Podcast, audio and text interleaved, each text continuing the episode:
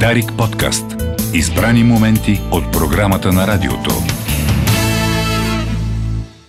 В стълбището на Дарик Радио с вас е Константин Вълков. Галин Цоков, сега министър на образованието е студиото. Здравейте, радвам се, че сте тук. Здравейте, добър ден.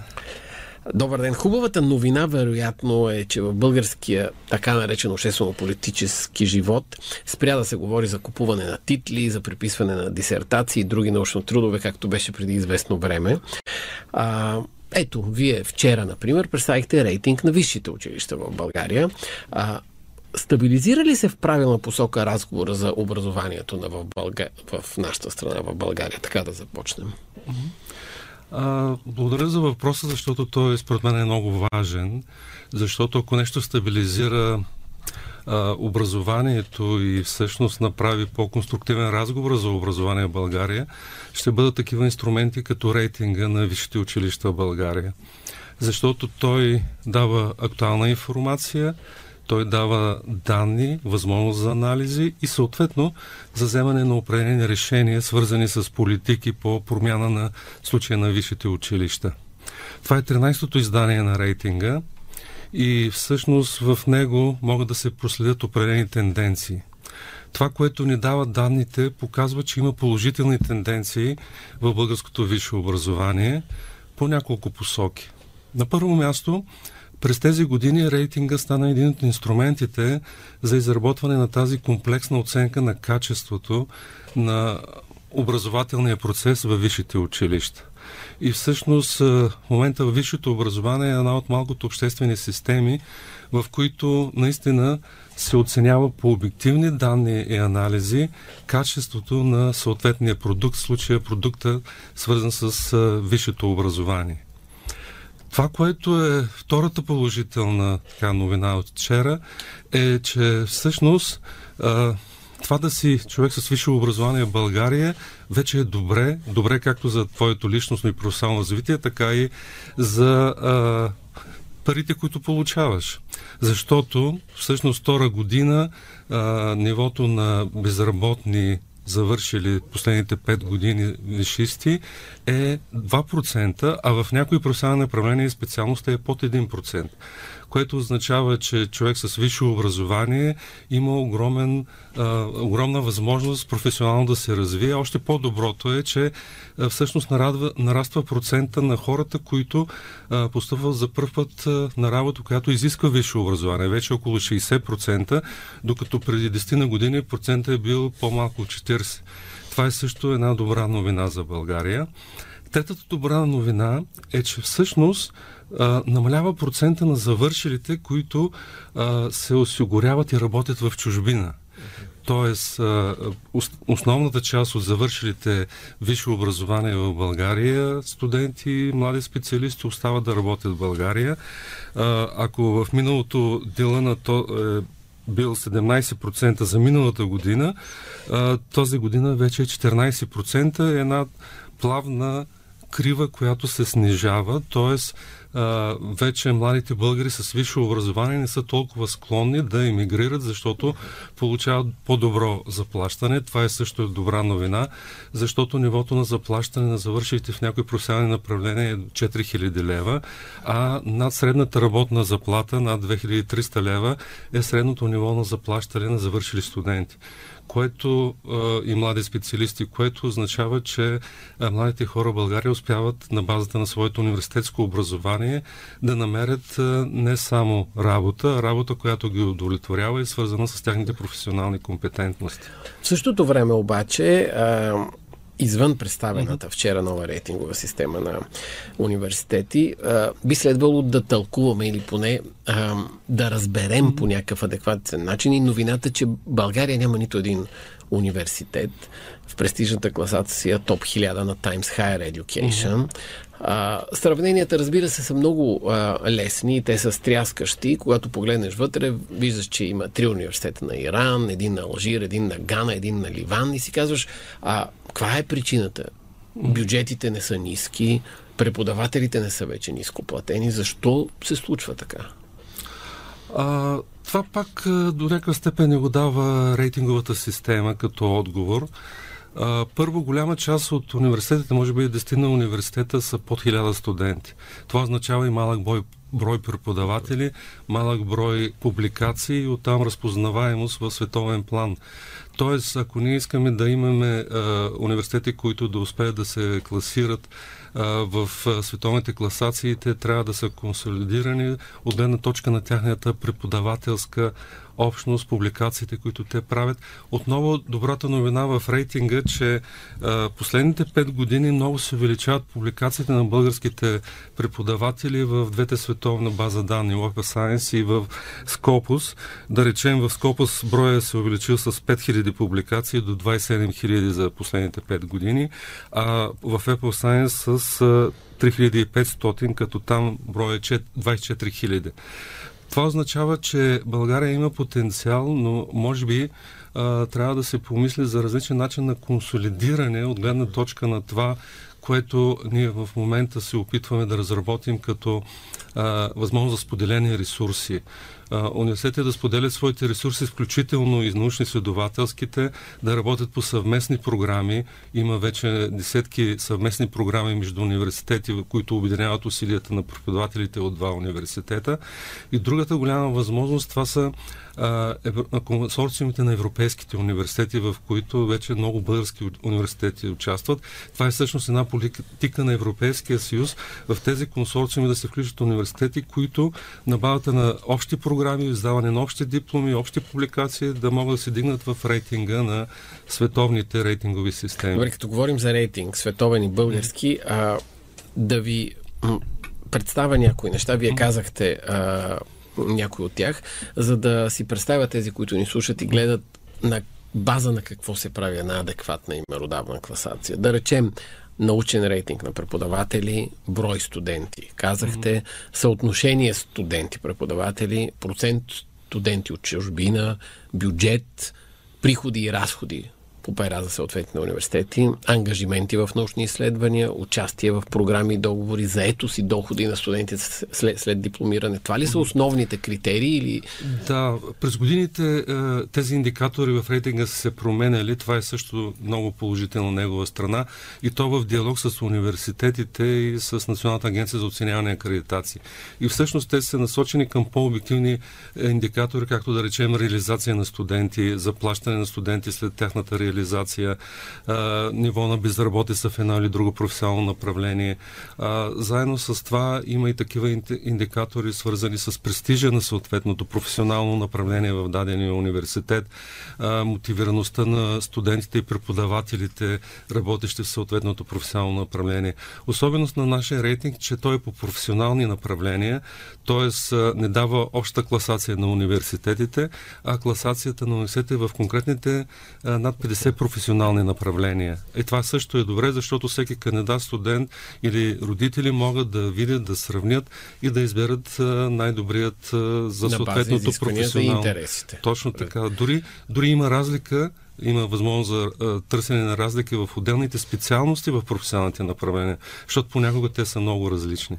Адекватно ли е заплащането на преподавателите според вас в българските университети на фона на европейските такива?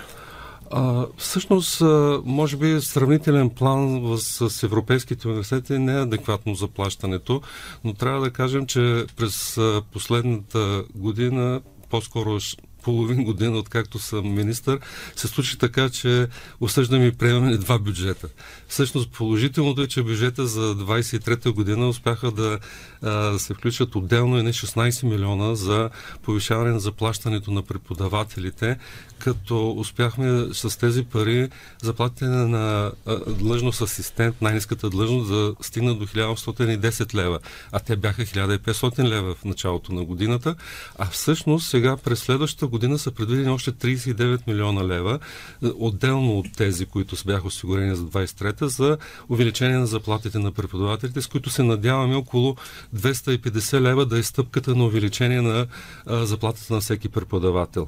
Така че ние имаме още доста да компенсираме в тая посока, но от друга страна пък университети, които имат повече приходи, които обучават чуждестранни студенти, те имат възможност и всъщност за даване на по-високо заплащане на своите преподаватели, така че а, нивото на заплащане е различно в зависимост от а, а, търсенето на съответни специалности, броя на студентите, както вие казахте, особено броя на чуждестранните студенти в съответен университет. Говорихме за вишистите и за реализацията им в България. Все пак какъв е делът на хората с висше образование в България? Може, това мисля, че може да бъде съотнесено към Европа, да речем в активна възраст, 26-59 или 25-64 в този диапазон. Защото има едно да, сващане, че е много висок. Много висок, като не е така. Не е, е така, така, така ли? А, значи, това, което мога да ви кажа по един последен доклад на ОИСР, който се казва Поглед върху образованието за 23-та година, а, там измерват съотношението точно в тези възрасти, които казахте, по отношение на хората, които са завършили висше образование и професионално образование. В развитите страни на Европа, към които не спадаме и се стремим, това съотношение е 50 на 50. При нас е още някъде 30 към 35 към 70. Тоест, висшистите са 30%. По, по-малко, да. И всъщност това е а, една, може би, така от заблудите ни последните години, защото а, последните 20-25 години се увеличи броя на студентите, на специалностите, на университетите, че ние имаме голям процент вишисти. На практика не е така. А, тук има още много да се работи, особено по системата на а, обучение през целия живот, учене през целия живот, възможност за включване а, но това, което всъщност дава данните от Рентика е една добра а, новина и възможност за младите хора, за да разберат, че имайки висше образование, те ще бъдат по-търсени като специалисти и по-лесно реализирани като специалисти в а, пазара на труда. За младите хора, какво означава един млад човек да бъде успешен на пазара на труда? А, успешността на пазара на труда, той има различни измерения, защото ето сега тук аз малко ще вляза в ролята на и на експерт и на преподавател, аз винаги съм казвал, че образователните системи, тъй като не говорихме в началото и за образование, а, те се намират под един натиск на промяната от една страна на пазара на труда, от друга страна на различните поколения, които са в а, рамките на образователните системи. И всъщност всички изследователи и футуролози смятат, че това а, алфа поколение, което все повече навлиза по различните етапи на образователната система, то ще бъде от първите поколения поколение хора, които ще упражняват поне две-три професии през своят а, живот.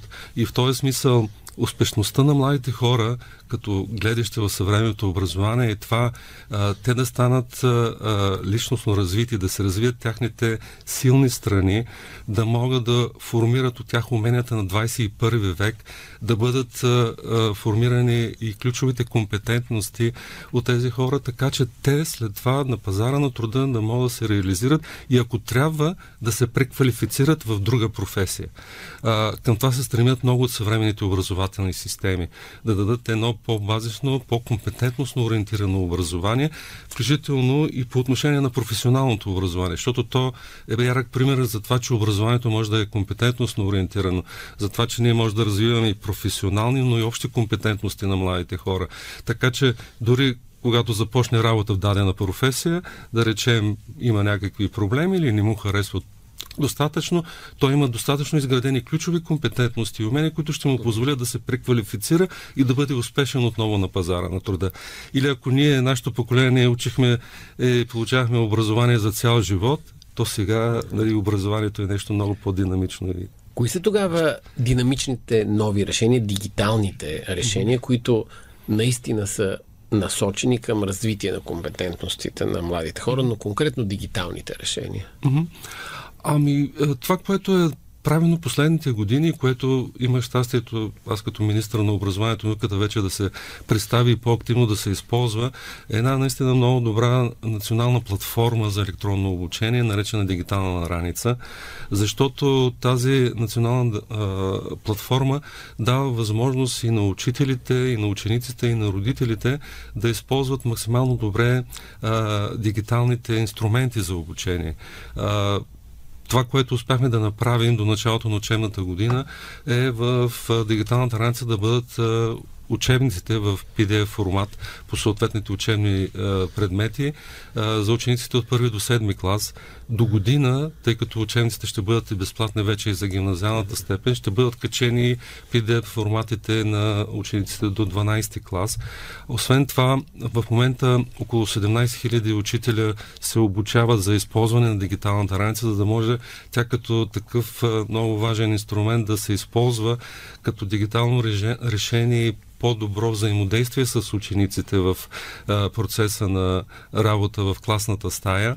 А, надявам се, че тези обучения ще мотивират самите учители наистина да използват дигиталната раница, не само да а, насочат учениците за ползване, да речем, на тези PDF формати, но самите те да изработят електронно съдържание. Има тези възможности, закупени са много лицензи по една много добра а, така, платформа Mozabuk, където могат да се правят такива електронни ресурси, така че всеки учител да бъде и креатор и създател на учебно съдържание, което да ползва не само той, но и други негови колеги, с които е споделено.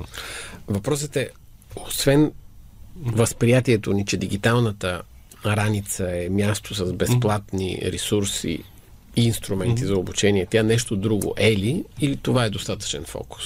А, не е достатъчен фокус. Аз мисля, че той е като инструмент и платформа още в началото на своето развитие, защото, както вие много добре отбелязахте, тя в момента е по-скоро възможност за предоставяне на друга форма на съдържание, за работа на учителите и учениците в друга среда.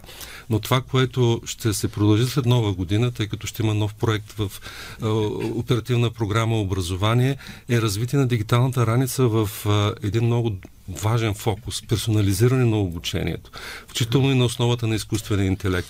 А, учебното съдържание да се персонализира в зависимост от интересите и възможностите на всяко дете и ученик, включително и децата с специални образователни потребности.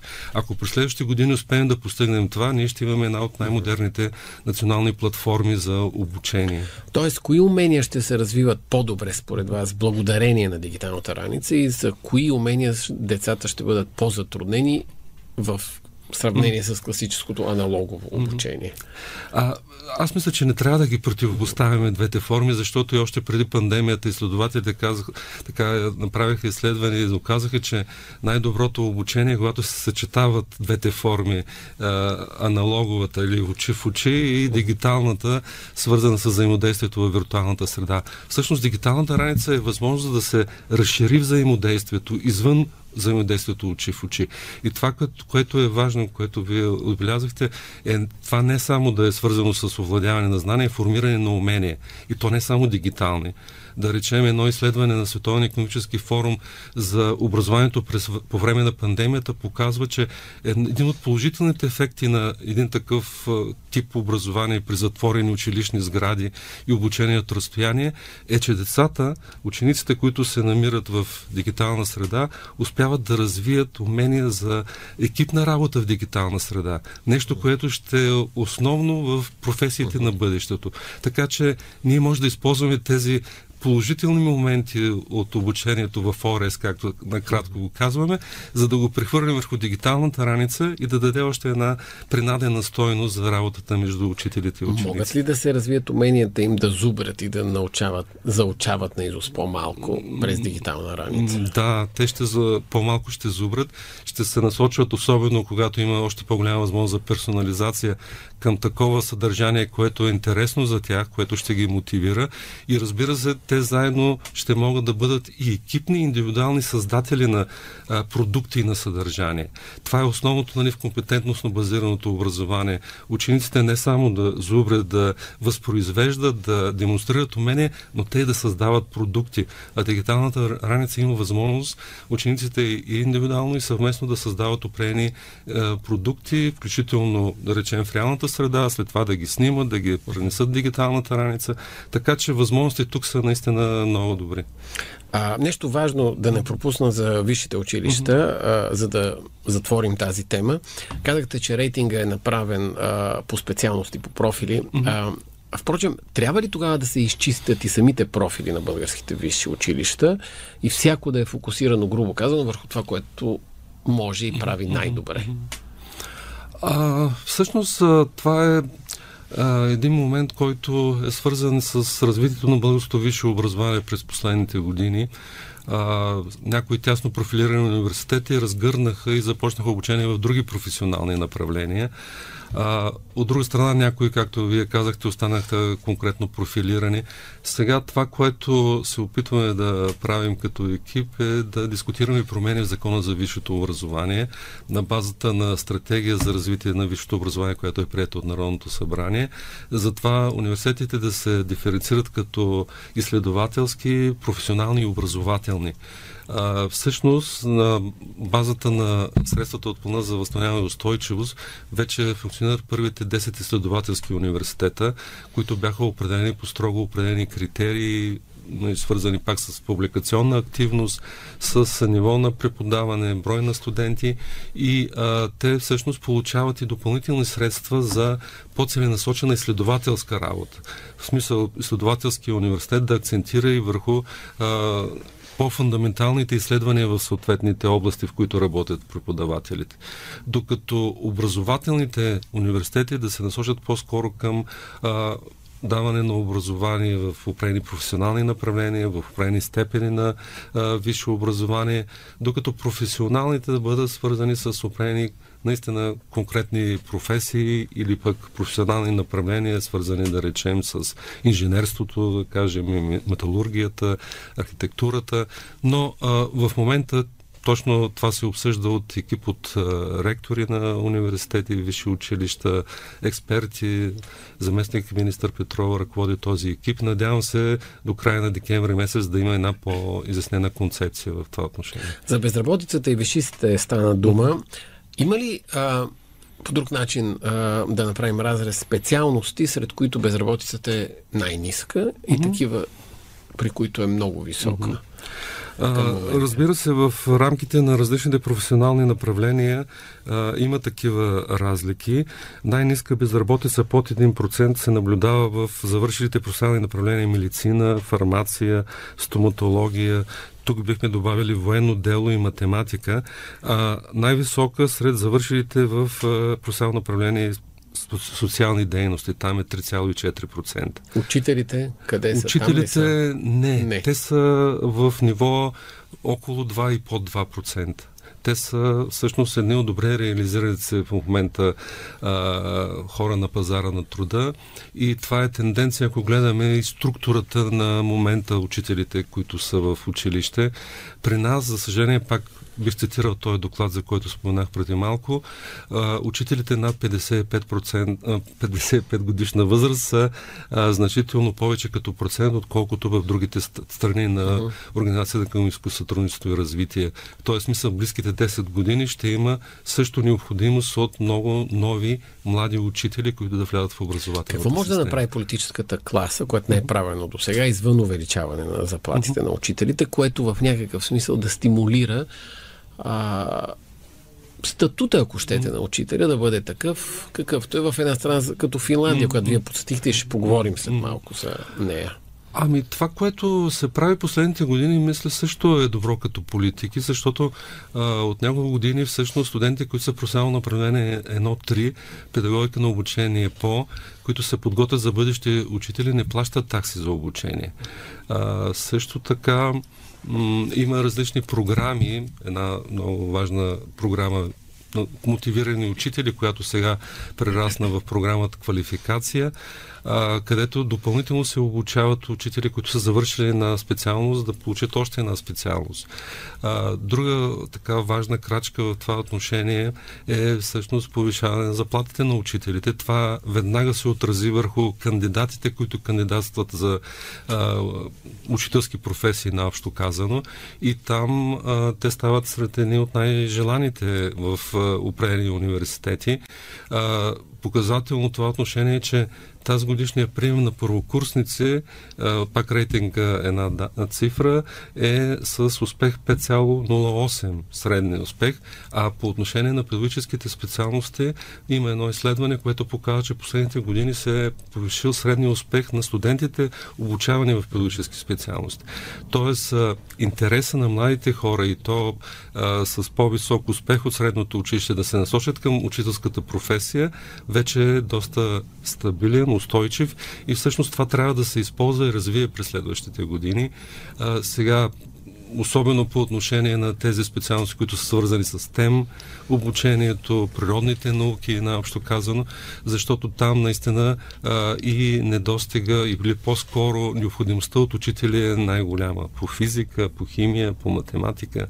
Извън учителите, извън преподавателите, а, към студентите и към учениците, ако сега сте студент, ученик в горен клас, бихте ли протестирали срещу нещо конкретно, което според вас е неправилно, свързано с структурата на образователната система у нас? А, това, което е неправилно, може би не неправилно. Аз е, мисля, че нашата образователна система като история, традиция е една добре развиваща се образователна система до определени моменти. Въпросът е, че тя трябва да се калибрира към информационния век и информационното общество. Нали, това, което правим сега с дигиталната раница е възможно за такава калибрация. Това, което правим с квалификацията на учителите, те да могат да използват електронни ресурси от една страна, обаче от друга страна да използват и по-интерактивни методи на обучение. Да речем, проектобазираното обучение е друга възможност. В смисъл, че ученикът трябва да е по-властен в самия процес на обучение. Ние направихме една от първите ни срещи точно с ученическия парламент, за да видим как учениците дали наистина не протестират срещу нещо, или пък как да успеем да ги включим в вземане на решение. А, дори а, за първ път в а, годишно съвещание на началници на регионалните управления по образованието присъства представител на а, ученически съвет от един от градовете. Така че а, търсим възможност за диалог с младите хора от една страна и от друга страна те да станат по-активната част в процеса на обучение. Защото а, според мен това е важно в съвременното образование образование и това може би ще се хареса и на родители, и на ученици. Те да имат по-големи възможности за участие, активност, а, креативност в процеса на обучение. А калибрирана ли е, като казвате, че трябва mm-hmm. да се калибрира, калибрирана ли е специално с педагогика в университетите, че да отговаря и тя на съвременните изисквания? Mm, това е също проблем. Той е свързан и с моята професионална дейност, защото аз съм професор в педагогически науки, управление на образованието. А, също там има а, възможности за развитие и за калибриране. Трябва да сме пак а, така откровени, че а, още преди две години Министерство на образованието и науката започна една много важна национална програма за повишаване на компетентностите на студентите, бъдещи учители и на преподавателите, които преподават на студентите бъдещи учители, в която всъщност преподавателите от университетите се включаха в обучение за повишаване на тяхните дигитални компетентности и за прилагане на компетентностния подход в обучението на студенти. Защото всъщност обучението на бъдещите студенти е най- една така обучение в висше образование, което може наистина да бъде най-компетентностно ориентирано. И това, което е следваща стъпка, и това е всъщност голямо предизвикателство пред нас, как да увеличим практическата подготовка на студентите бъдещи учители. Как те да могат повече време да учат и да работят в училищна среда, взаимодействайки отново с своите преподаватели и менторите в училище. А, тук имаме някои промени, които сме изготвили в а, наредбата за квалификация учител, които ще бъдат обсъдени и евентуално прияти през следващите месеци, но това е основното предизвикателство. Подобряване на практическата подготовка на студентите. Виждаме като една възможност и е един проект, който започва след нова година по програма образование за въвеждане на дуална форма на обучение във висшето образование. Всъщност едни такива специалности могат да бъдат успешни точно в дуална форма студента да се обучава в университета, след това, след втори курс да речем, по-голяма част от времето той да прекарва в училище и там да се учи от своите ментори и наставници. В такъв разговор винаги се дава пример а, за това какво се случва в Финландия. Вие бяхте mm-hmm. в Финландия. Преди много години тук в Дарик правихме mm-hmm. един проект месец на Финландия. А, ще ви разкажа след това mm-hmm. за него, ще ви припомня някои детайли, но а, кое е онова, макар че сте наясно с и тематиката и всичко, което се случва в Финландия, което при последното ви посещение ви направи пак впечатление mm-hmm. за образованието там? А, това е едно те го наричат феномено училище, един модел финландски на училище с нова сграда училищна, в която всъщност са изчезнали много от характеристиките на типичната класно-урочна система. Всъщност ние посетихме началото на занятията в една доста голяма обширна сграда, която бяха събрани учители, дестина учители, ресурсни учители, включително учениците от първи и втори клас заедно всички, в която те започваха учебния ден с разговор за това какво им предстои през седмицата, какво трябва да постигнат като цели. И след това вече определено групирани работа по групи, по екипи, включително те са запазили и модели на традиционни класни стаи в някои от частите на това общо пространство. Тази споделеност, тази възможност за съвместна работа на учители, на взаимодействие между ученици, всъщност е едно от най-важните възможности, точно обучението да се ориентира към активността и участието на ученика, да се случи на практика приобщаващото образование, защото сред тези деца имаше деца с специални образователни потребности, които се чувстваха прекрасно и от друга страна, това, което е важно и характерно за финландското училище, всеки учебен ден започва с два часа по феномени, така наричат те основните процеси, явления света, който ни заобикаля. Всяко училище се избира за всеки месец какъв феномен ще учат учениците, дали той ще е свързан с природата, дали ще бъде с климата в Хелзинки или а, разликата между културите на различните деца. А, училището се ги структурира през учебната година. И всъщност там е точно възможността за интегралното образование това децата и учениците да получават знание за света като цяло и да формират а, своите умения за това как след това ще а, така действат в обществената среда, как ще взаимодействат с другите. А, това е една възможност, която може да се приложи а, по един и друг начин в нашата образователна система. Да речем, ние имаме идея през следващата година да се измени учебния план, така че в а, а, така наречения сектор Б, където са а, учебните дисциплини и учебните часове по избор, всяко училище може там да формира свои учебни предмети, да има възможност да формира интегрални учебни предмети, които да се преподават съвместно от преподаватели. Между другото, това се случва в много от иновативните училища в момента и показват много добри резултати. Прилагането е важно, защото ако ние сега радиото тук, отидем в финландска станция и видим нещо ново, може с връщането на мига да го приложим. Докато а, не веднъж съм попадал на български учители, интервюта с тях и на директори, че те ходят на обмен в Финландия, но като се върнат, какво могат да приложат тук от това, което видят и което е иновативно и различно от общата структура на образователната система? А, в момента големи възможности има в тази програма за иновативни училища, защото в рамките на много от тях, може би десетки иновативни училища, се случват и такива дни с модулно обучение, когато а, учениците работят по определени глобални модули, особено в началния етап, а учителите работят съвместно. Всъщност това е една от формите на съвместно преподаване, която може би е форма за бъдеща ефективност на учителската професия. А, въпросът е, че тези добри практики трябва да се мултиплицират в нашата образователна система и даден момент вече да се вземат политическите решения, те да се пренесат в цялата. Защото това е, как да кажа, по-добрият начин за налагане на иновациите.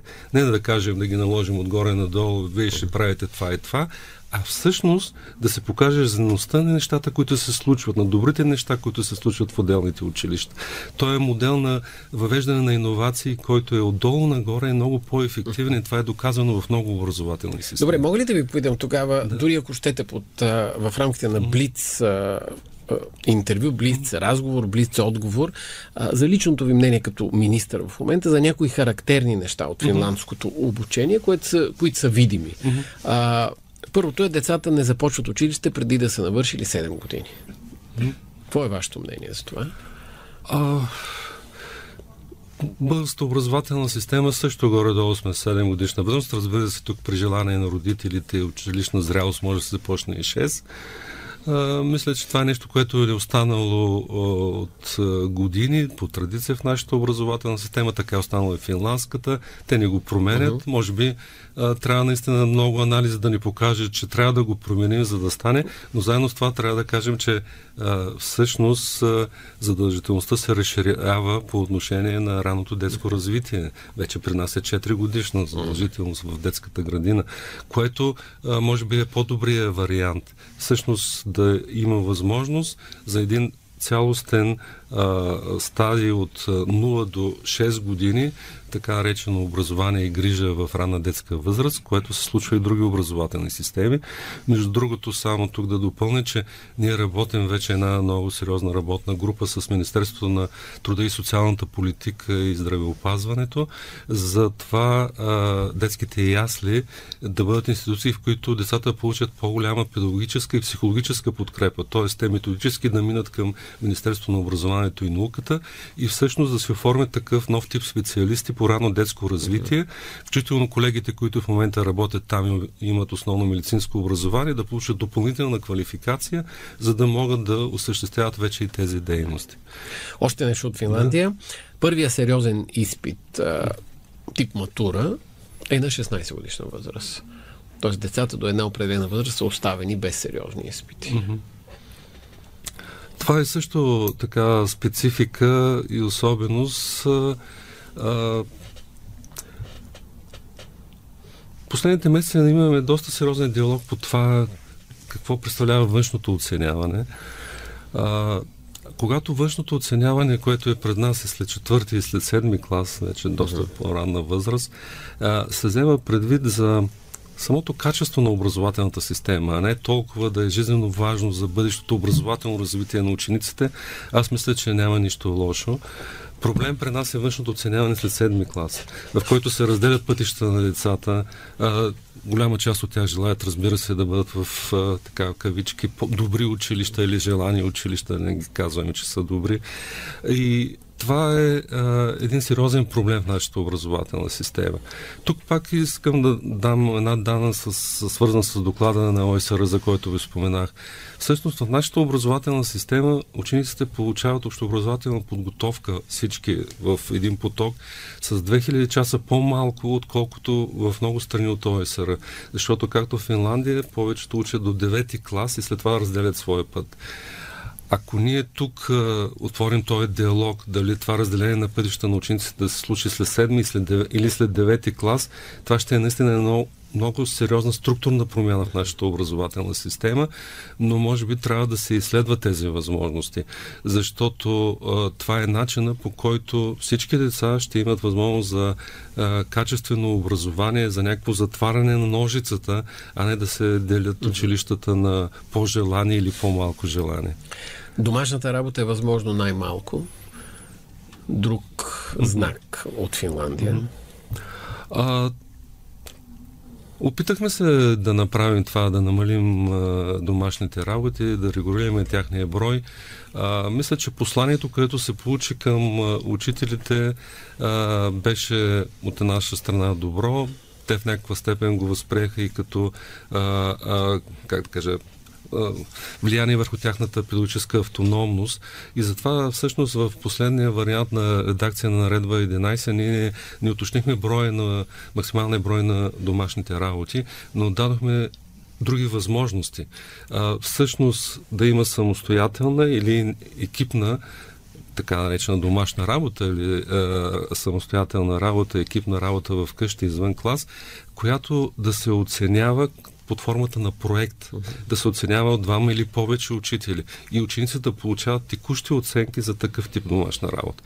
Тоест, ние се опитваме да кажем на а, учителите, на колегите, защото всички ние сме колеги, а, наистина да търсят всички възможности да стимулират децата, да мотивират, включително и извън класната стая, те да бъдат по-креативни и участващи а не само възпроизвеждащи съответно учено съдържание под форма и на домашна работа.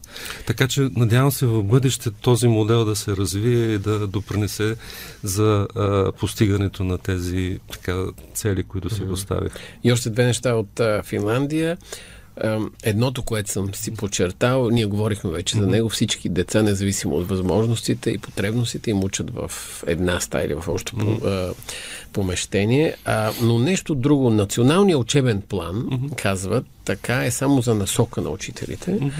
А, това се е говорило неведнъж в България, които пък след това учителите имат и свободата и възможността да решават кой образователен начин е най-добър за учениците им. Каква е автономията и каква следва да бъде тук в България на учителите? Всъщност това е най-голямото предизвикателство пред нашият така, политически екип в Министерство на образованието и науката. Как да направим учебните програми в българското училище по-компетентностно ориентиране. Опитахме по начина да намалим фактологичното съдържание. Използвахме това, което са постигнали учителите в две години дискусии. Оказва се обаче, че как да кажа, примахването на всяко понятие от учебната програма води до определено обществено настроение, до това, това е второ, защо няма да се учи или пък това понятие, защо няма да съществува. Според нас това не е конструктивният път.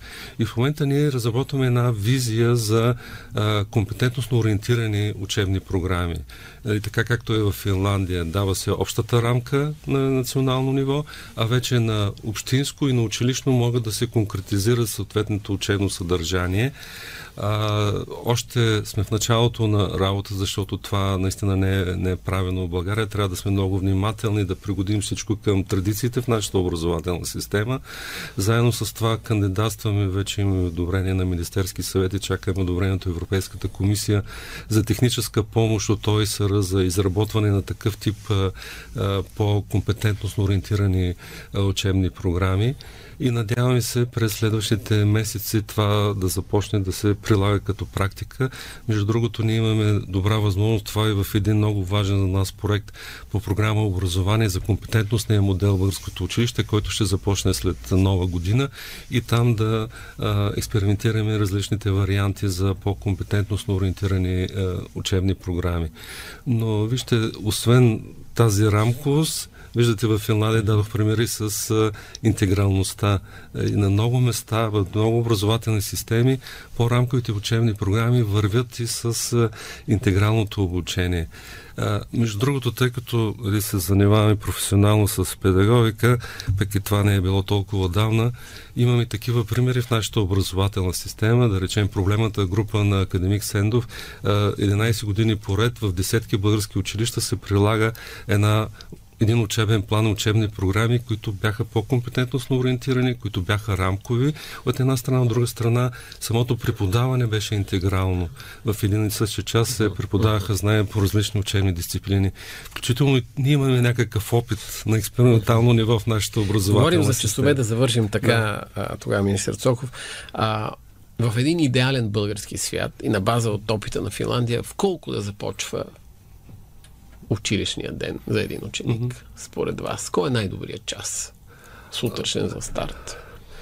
А, това също бе свързано с диалог с а, родителите, с а, педагогическите специалисти. А, това, което последно оставихме като а, начален час в а, наредбата е 8 часа. Така ще затворим наредбата в понеделник. Като обаче дадем възможност на училища, където педагогическия съвет и обществения съвет стигнат до едно решение а, и учениците учат в, а, речем, двусменен режим, а, учебният ден започва и малко по-рано, да кажем 7.30. Да. Но това при а, решение, което е от цялата общност на съответното училище. Защото ние имахме такива сигнали от а, родители, че а, просто искат да започнат по-рано, защото пък децата остават много докъсно в училище. Да речем, един подготвителен клас в една езикова гимназия, ако започнат от 8.15, отива до 2.30, 3 часа часовете. И в този смисъл ние всъщност избрахме средното положение, това, което беше до сега, началният час да е 8 и да има по-голяма възможност за автономност в вземането на решенията в отделните училища. Това, което Тоест, е този основен... класически час, който сме Да. свикнали в чужбина да виждаме, че учебният ден Да. почва в 9, е непостижим заради двусменния режим. Да, само това искам да кажа, че този двусменен режим в момента е около 11% от училищата в България. Всички останали 8 е началния час, те могат да изберат и по-късен час. Всички останали, останали училища.